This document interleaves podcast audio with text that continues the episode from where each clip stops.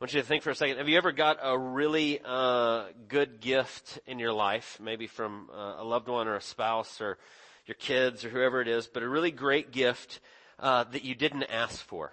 Has that ever happened to you? Like where someone surprises you and they give you a gift and it's something that like maybe you didn't even know you needed or, or maybe something that you hadn't articulated or something you maybe wanted but you didn't even tell anybody.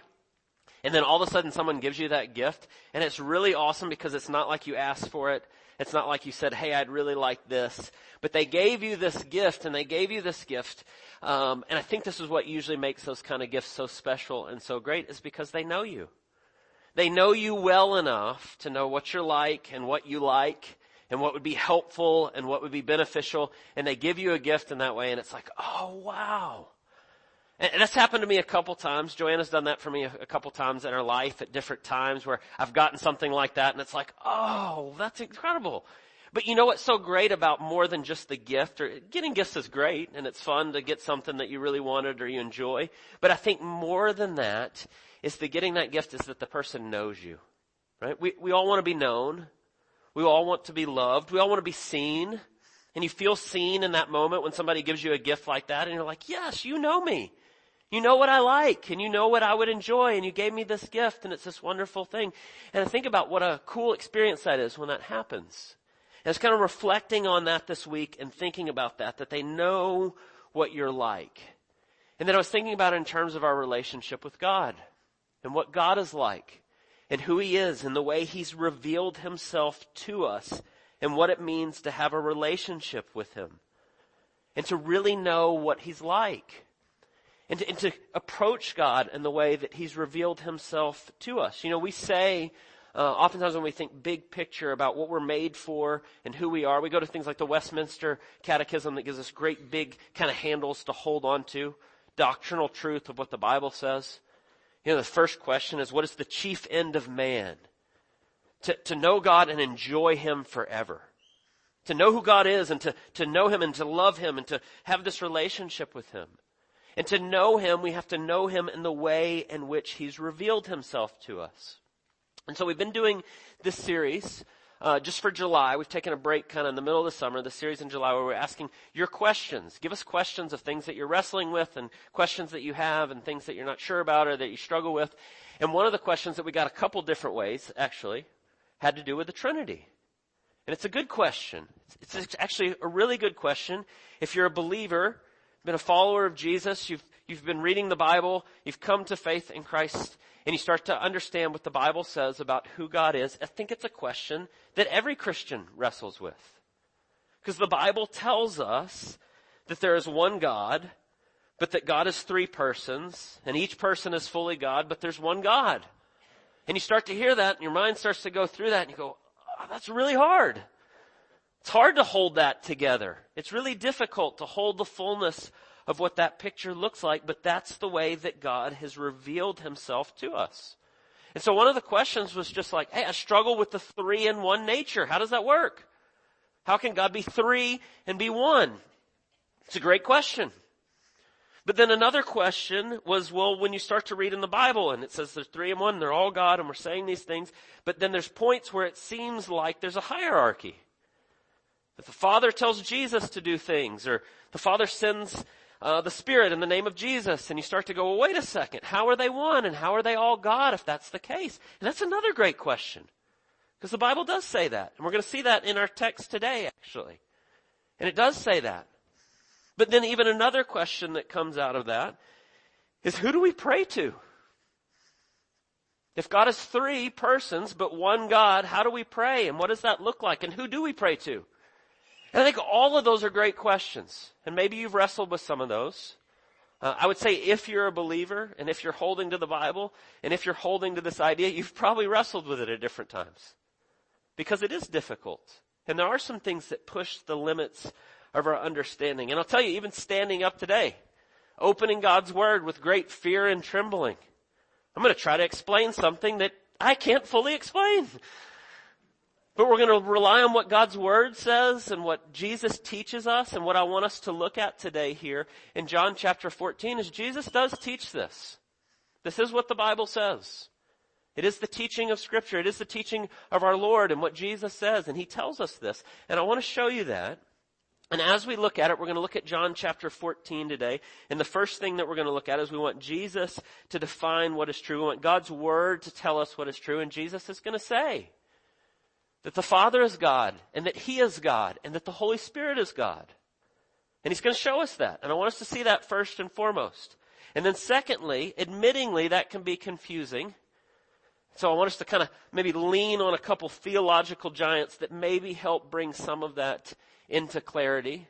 And then lastly, I want us to answer those questions about the hierarchy and how do we pray and what does that look like, but also just to think together about why this is so very important.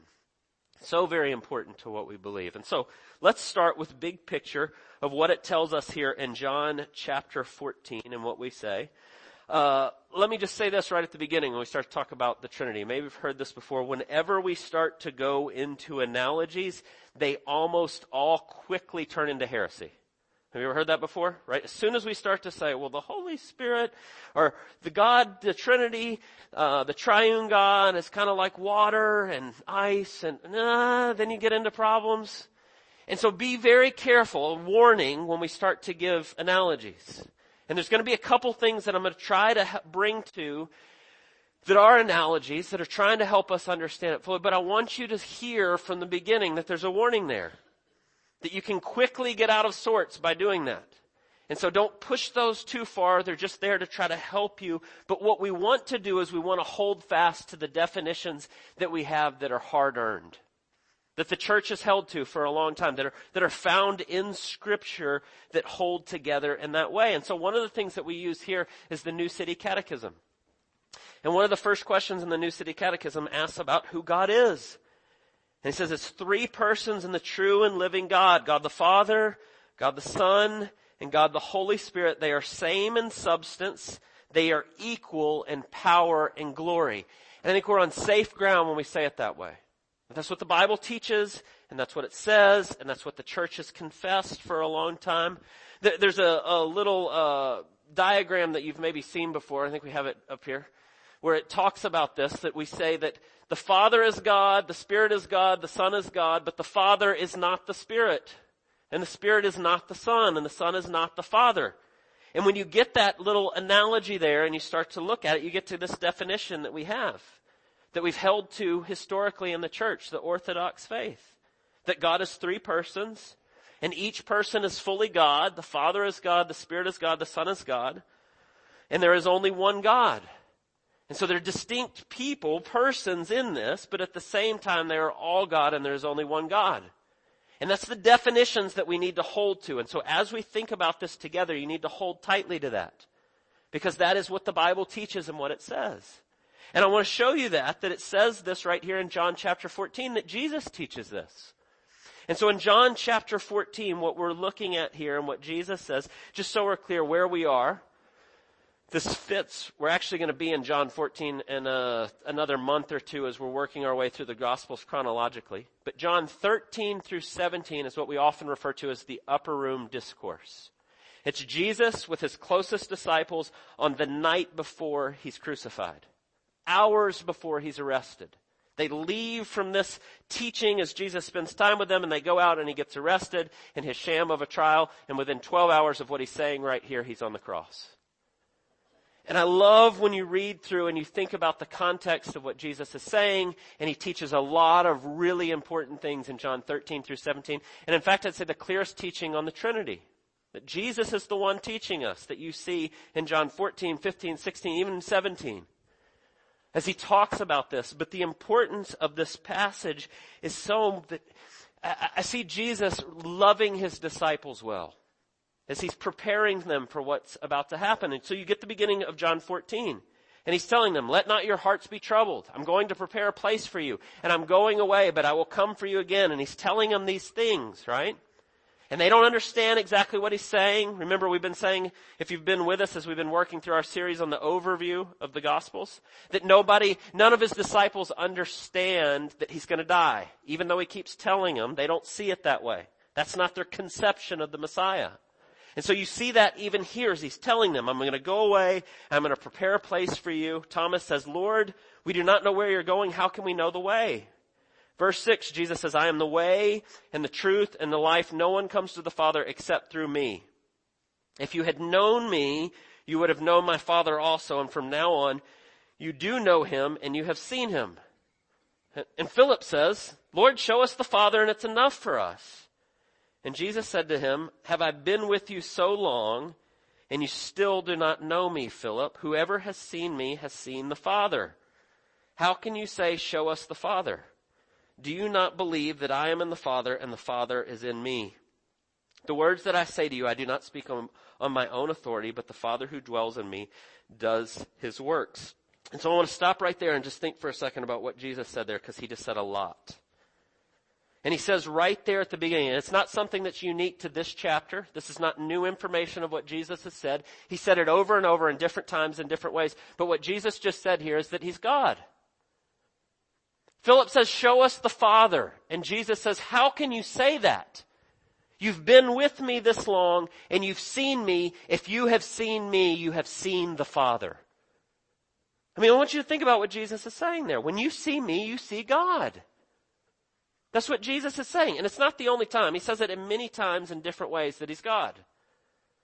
Right? Uh, uh, we were looking at this in the equipping hour last week, John chapter 8.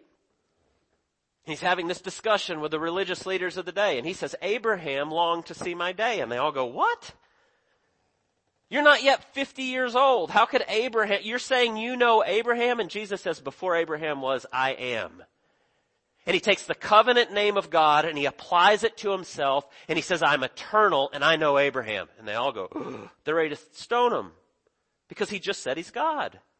This is not unique to this chapter. Jesus says this over and over, but what he's saying here is that he is in the Father, the Father is in me. When you see me, you see the Father. It is a direct claim of deity and oneness with the Father that Jesus says. In fact, it's the exact same thing that it says in Hebrews chapter 1. Right? Hebrews chapter 1 verses 1 through 3. Long ago, at many times and many ways, God spoke to our fathers, the prophets. But in these last days, he's spoken to us by his son, whom he appointed the heir of all things through whom also he created the world. He, Jesus, is the radiance of the glory of God and the exact imprint of his nature, and he upholds the universe by the word of his power. Do you hear what that's saying? That Jesus is the exact imprint of God. That when you see Jesus, you see God. That's exactly what Jesus says here that he and the Father are one, that they are both God. And he's saying that very clearly. So you go back to our definition there of what the Bible says. God is three persons. Each person is fully God. There is one God. And you see that real clearly with Jesus and the Father right here in what he says. But what I want to show you is it's not just Jesus and the Father. Jesus actually says this about the Holy Spirit too, in this passage. Right after this. Verse 15. He says, if you love me and you keep my, you will keep my commandments. And I will ask the Father and he will give you another helper. The word helper is advocate or counselor. It says it will give you another helper or counselor or advocate to be with you forever. Even the Spirit of truth, whom the world cannot receive because it neither sees him nor knows him, but you know him for he dwells with you and he will be in you. And so Jesus is now talking about the Holy Spirit he says, I'm going to go away. I'm going to return to the glory that I had with the Father and I'm going back to the Father and I'm going to send the Spirit to you. And the Spirit's going to come and He's going to be with you and He's going to be in you. And He starts to talk about the Holy Spirit. Starts to teach us about what that looks like. And there's two things I want you to see there real clearly. The first one's in verse 17. He says He's going to come and He says the world cannot receive Him because it neither sees Him nor knows him, but you know him and he dwells with you and will be in you. The first thing I want you to see is that Jesus says it's a person. I'm going to send the Holy Spirit and he is going to come and he's going to be with you and you know him and you're going to see him and he's going to be with you. You see the, the language he's using there. He's pointing to the Spirit as a person. Be careful here, because when we start to talk about the Trinity, oftentimes we go into this kind of language of oh, the Holy Spirit is a feeling, or a wind or a force or a breeze. That's not what the Bible says. Jesus says, I'm going to send him to you and he is going to be with you and he's going to lead you and he's going to guide you and he's going to teach you and he's never going to leave you. And he says all these things, but he says very clearly it's a person. The whole of the New Testament says this. It says it over and over again. You could go to Ephesians chapter 4 where it tells us that the Holy Spirit, that he can be grieved. You could go to Hebrews chapter 10 where it says the Holy Spirit is outraged at the trampling of Jesus' sacrifice and the shedding of his blood when we make a mockery of what Jesus has done, that he becomes outraged. You could go to Romans chapter 15 where it says the Holy Spirit loves. And what you have, the witness that you have in scripture is the Holy Spirit is a person. And that he teaches and that he loves and that he's grieved and that he tells us these things. And in all these things, the Holy Spirit comes and he's this person. But then the second thing that I want you to see here is what Jesus says about sending him. I will ask the Father and he will give you another helper to be with you forever, forever. And so when he says another helper, another advocate, another counselor, the word that Jesus uses there for another, there's two words for another in Greek. One is the opposite of or different than, and then the other word is exactly like the former. And so what Jesus says is I'm going to send you another counselor, another helper, another advocate, and he's talking about himself as the first counselor, advocate, helper, because he's leaving. He's been with them. He's going away, but I'm going to send another one. And what he's saying that's just like me. Jesus just said, I'm God. That when you see me, you see God. When you see me, you see the Father. That the Father and I are one. That I'm in the Father and He's in me. And now I'm going to send you another helper that's just like me. This person, the Holy Spirit is going to come, who is God. And what Jesus is teaching and telling us right there is what we have in our conception that God is three persons. And each person is fully God, but there is one God. And he's teaching us that. We didn't make this up. It's not an invention of the church. It is clearly in scripture. Jesus is the one who teaches us this, who tells us this, that tells us that this is true, that there is one God. And the Holy Spirit is a person and He is God. And that Jesus is a person and He is God and the Father is a person and He is God and that perfectly together they are one. Now I realize, say that and there it is in scripture. Now it's all clear, right? he got it. There it is. That's what Jesus says. And he does say it and it is in scripture. And we're not making this up. It's coming right from his teaching. But that still leads us to, man, it's hard to fathom. It's hard to get our head around that, is it not? Even when you've got the good definition, and I would tell you this, please go back to that. Think about those definitions. That they're the same in substance and equal in power and glory. That God is three persons and each person is fully God and there is one God. And hold on tightly to those things. And then in any analogy or any way you think about it, run it through that filter because those are the things the Bible clearly says are true. And you have to think on those. And so I want to give you just a couple of things to hopefully help to think on. And the first one I thought about, I, went back and forth. Do I take this out of my sermon or do I not? And I left it in, but I'm going to tell you with this caveat. Two people that I think are really helpful when I start to think about the Trinity in my own life. And this first one is Jonathan Edwards. Do you know who Jonathan Edwards was? He's a Puritan pastor that lived in Massachusetts in the 1700s. Most people will say today that he's the greatest American theologian who ever lived, if not the most, one of. He was brilliant. I read Jonathan Edwards' biography years ago. said he used to spend 13 hours a day in his study. And then he would get up and he'd go walk in the woods and he'd sing praises to God and he'd meditate on one verse or a couple words of one verse. And he did this year after year after year. This man was brilliant and he spent all of his time wrestling with who God is. And so I'm going to tell you when Jonathan Edwards says something and he writes something down about the Spirit and the Father and the Son and who they are, it is hard fought what he's talking about. And you hear the things he says, and I want you to think of it this way. I'm going to say this, what Jonathan Edwards says, and it's not going to make everything clear. Maybe it will for some of you. It doesn't for me because I'm just not that smart. Some of you are smarter than me and maybe you will grab it and go, yeah, I get it. But what I, the reason I left it in here is Jonathan Edwards opens up this door to me to think deeper. He says things that push the limits of my understanding that I've now got to wrestle with. And so Edwards says this, he says, the Father is the prime, unoriginated, absolute manner. And the Son is the deity of the Father's understanding of himself. I'm going to say that again. The Father is the prime, unoriginated, absolute manner, and the Son is the deity of the Father's understanding of himself.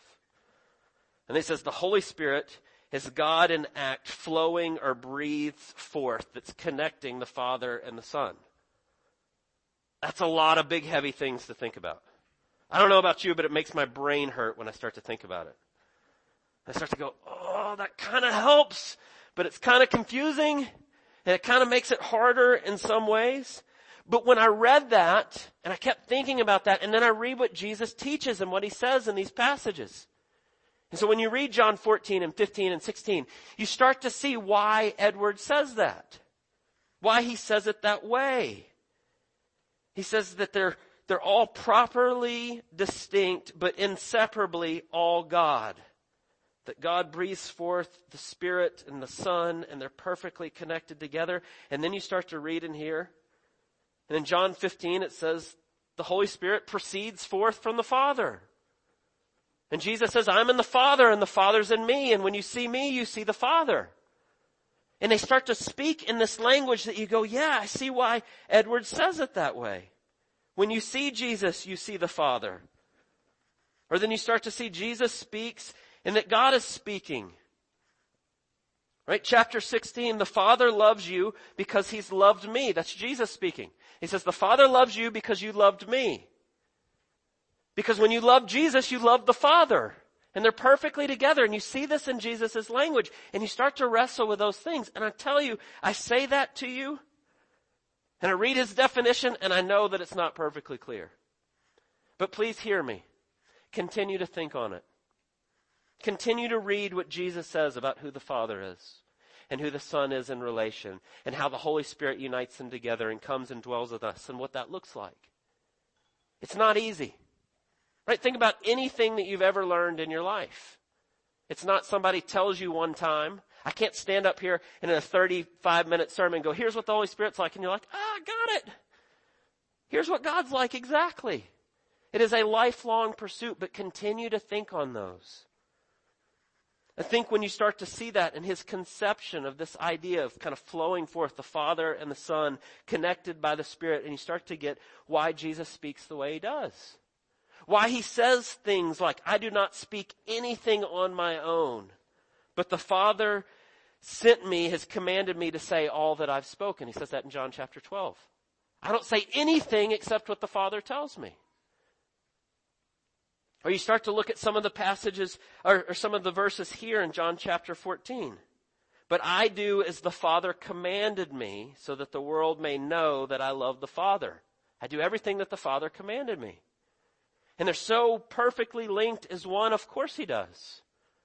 And you start to see that. Now that's one example. And I'll tell you, take that for what it's worth. Maybe you go, okay, Jonathan Edwards didn't help me at all.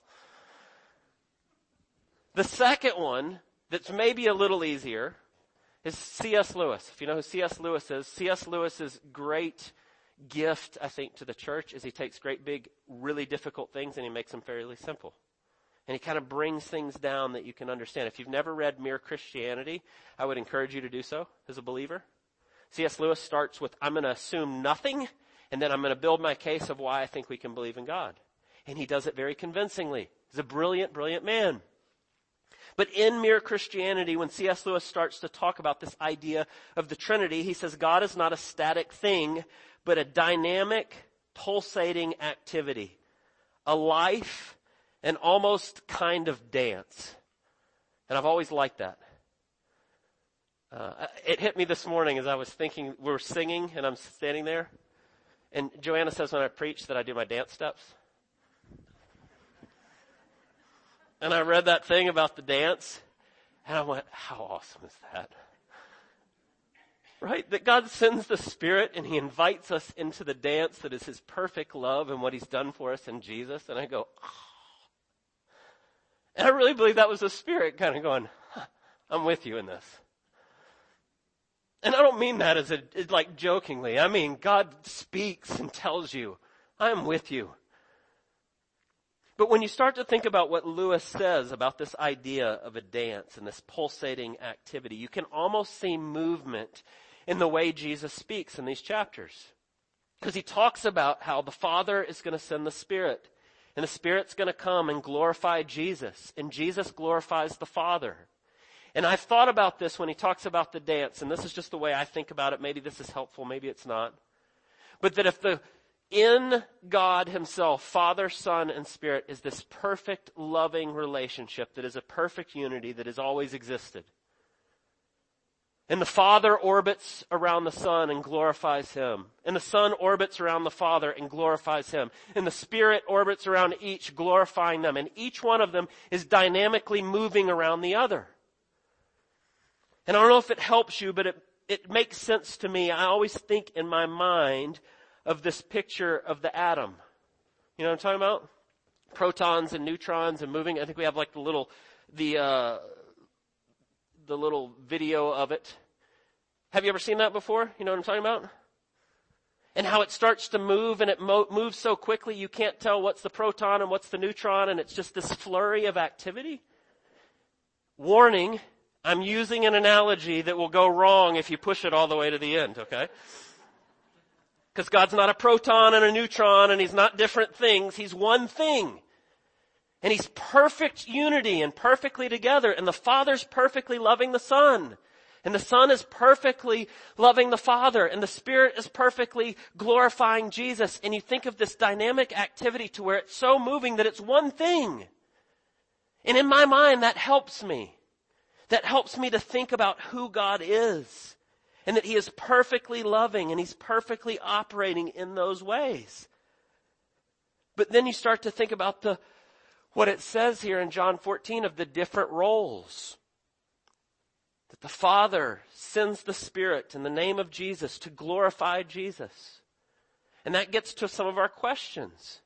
Hopefully those things help you a little bit to start to kind of grab hold of something that's impossible for us to fully know. But when I start to think about that and then you start to think about what each one does and the way that they're operating, there are different roles that it says. That the Father sends the Son. And the Son humbles himself and comes to us. And then the Spirit is sent from the Father. Jesus says, I will send the Spirit. The Father sends the Spirit in Jesus' name, and you start to talk about what they're doing and the way they're operating. And the question, which is a really good question, comes if God is three persons and each person is fully God, and there is one God, and they're equal in substance, in power, and in glory, then how is there a hierarchy? How does that work? How does the Father send the Son? And how does the Son obey the Father? And how is the Spirit sent to do this work and all these things that are happening? Right? You see it right here. Verse 28, you heard me say, I'm going away and I will come to you. If you loved, you would rejoice. You would have rejoiced because I'm going to the Father for the Father is greater than I. I mean, Jesus says that. He does say, I'm going back to the Father and the Father's greater than I. Or you get to verse 31, but I do as the Father commanded me. Or you could go to verse 26, but the helper, the Holy Spirit whom the Father will send in my name will come and teach you all things, right? He's being sent and it starts to sound like, okay, well how does that work? How are they all fully God? How do we answer that? And there's a couple things that I want you to consider. God is perfectly one. He is perfectly love. He's perfect unity in and of himself. And oftentimes I think what happens is we think of submission we think of sending, we think of obeying, we think of those things as hierarchical terms. And they are to a degree. You're right to think that way some ways. But I think the stuff that we recoil against and go one must be less than the other is because of our sinfulness. And God is perfect unity and perfect love in every way. I think of it almost as like, and, and again, careful that you don't get into heresy in the way that you say things and the way that you go to them. But when the Father sends the Son, but they're perfectly God. They're both perfectly God. They're in perfect unity. And so when the Father's sending the Son, it's not Jesus going, oh, fine, I'll go. It's them together in perfect unity. It's like if we were talking about something I said, I'll do this part and you do that part. And at the same time I go, how about I go and you go, how about you go? And we say it at the same time because we're on the same page. But there's no hierarchy in that sense. But God has different roles in the which, in the way in which that plays out that bring the fullness of glory to who God is and what He's like. And so oftentimes we kind of, we miss that because of our own sinfulness and our own way. Because what we often do, we all do this. Not pointing the finger at anybody. I do it. We all do it. We take God and we put Him in human terms to try to understand it. We take an infinite God that is far greater than us and we try to put it in the way that we would think and that we would operate and then quickly it leads to problems. And I think that's the case when we start to talk about the hierarchy. But you could still say, but wait a second. Jesus says right here that the Father's greater. What do we do with that? I'm going away and I will come to you and if you love me, you would have rejoiced because I'm going to the Father for the Father is greater than I. Jesus says it. So what do we do with that? And this is where it's so important when you study your Bible that you take context you take the whole of what the Bible says, the context of the Bible as a whole, but also the particular passage you're looking at, and then the book and the the uh, context of what's happening and what's going on. So think about this with me for just a second. In the context of this passage, Jesus says, "I'm going away." Go to prepare a place for you. He's talking about returning to the Father. And he's come to them he says, I'm not going to leave you. I'm not going to forsake you. I'm going to send the Spirit. That's the context of what he's saying. And so when he's talking about returning, he's going back to the fullness of the glory that he had with the Father before all eternity. Actually, Jesus says that in John chapter 17. Right? His high priestly prayer, he's praying to the Father. He says this in John chapter 17, verses 4 and 5. I glorified you on earth, having accomplished all the work that you gave me to do. And now, Father, glorify me in your presence with the glory that I had before the world existed. And so think about the context of what he's saying. Think about what it says in Philippians chapter 2. Paul's writing about Jesus. And he says, who though was in the form of God, he did not count equality with God a thing to be grasped, but he emptied himself by taking the form of a servant. Being born in the likeness of men and being found in human form, he humbled himself, becoming obedient to the point of death, even death on a cross. And so the context, and I think what Jesus is saying when he says the Father is greater than I, he has humbled himself and he has come into time and space, fully God and fully man in this way. And he says, you would rejoice if you knew where I was going because he's returning to the fullness of glory that he had. And so in the context of what he's saying, that the Father is greater than I because of Jesus' humility and what he's done, but he's returning to the fullness of that glory. Does that make sense?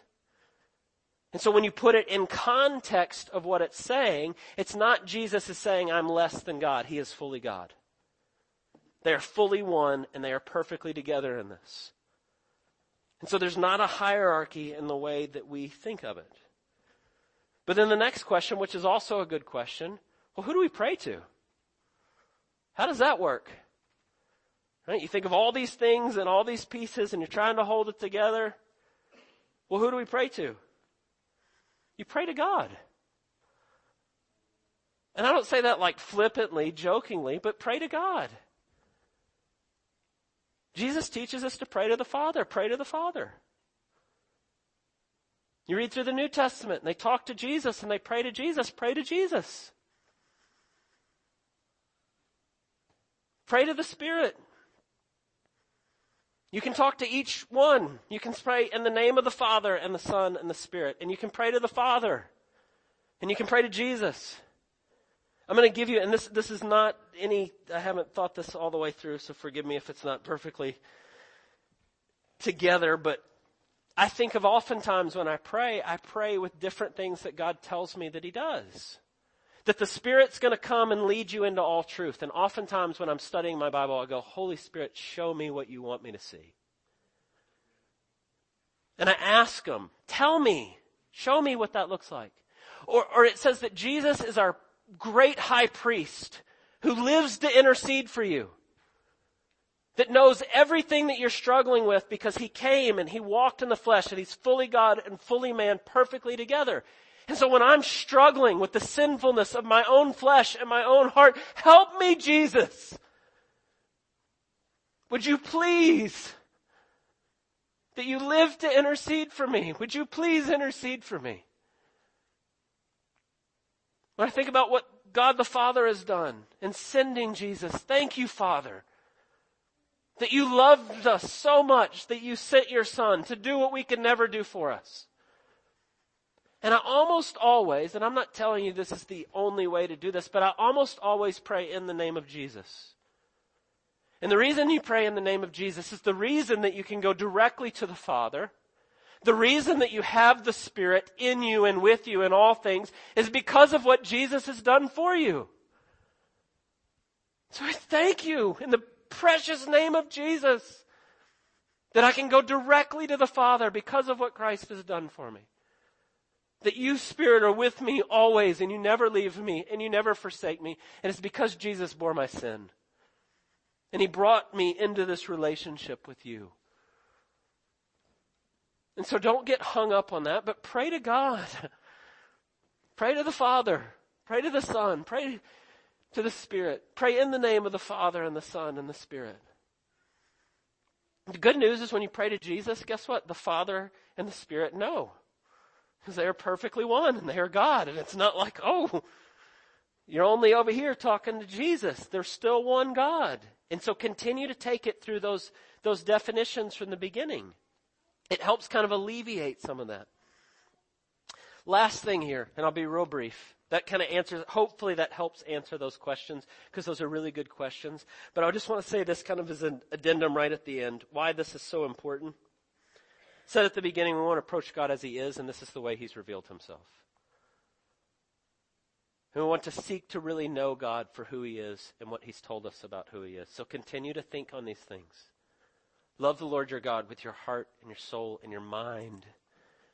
And think and wrestle with them and continue to take thoughts captive and continue to wrestle with the truth of who God is. But then there's two really important things here that maybe you haven't considered before. But one is if God is not triune, then love didn't exist before God created. That's a really important point. God is perfect love in and of himself that he has enjoyed from all eternity. And that his love is not dependent on us, and that's really good news for us. That God's love is perfect and full and in and of himself, he is completely and perfectly held together in that. He doesn't need anything out of himself, the self-sufficiency of God that he gives us that love and that joy and he shares it over an overflow and of abundance of who he is. And that's really, really important. Otherwise, God is dependent on us. And then he's no longer God. And he needs us to fulfill these things. And he doesn't need us. But think about the good, good news of that. He chooses to love us freely. He chooses to share the overflow of the joy of who he is. That's one that's really important. And the second one is salvation is at stake. If Jesus is not God, then he is a created being and he cannot bear the wrath of God that we deserve. Not the fullness of it. I tell you, I, I would say to you, that's the critical error of Jehovah's Witnesses. That Jesus is a created being. And they'll say, Jesus is a created being, and yes, he died for our sake, and he's the sacrifice that brings us back, and all those things. But Jesus cannot bear the fullness of the wrath of God if he's not God. And He is God. And He's done for us what we could never do for ourselves. And He's borne the fullness of that. Because He chose to do so and to come and do for us. And so these are really, really important things. That are the very heart of everything that we believe. And so let's not be flippant about them, but continue to ask those really good and deep questions. Would you pray with me? God, we thank you for the glorious good news of who you are. We thank you that you've done for us what we could never ever do for ourselves. We thank you that you don't fit in a neat little box of our understanding. I'm so thankful that you are so far beyond and above us in every way. But we do thank you that you've created us to know and to love you. We thank you that in Jesus that you've given us the Spirit to be with us and in us, to teach us and to lead us and to guide us. We pray that we would never forget that truth. That you are always with us, that you are at work in and through us, that we would realize that anew and afresh today. We pray all these things in Jesus' precious name. Amen.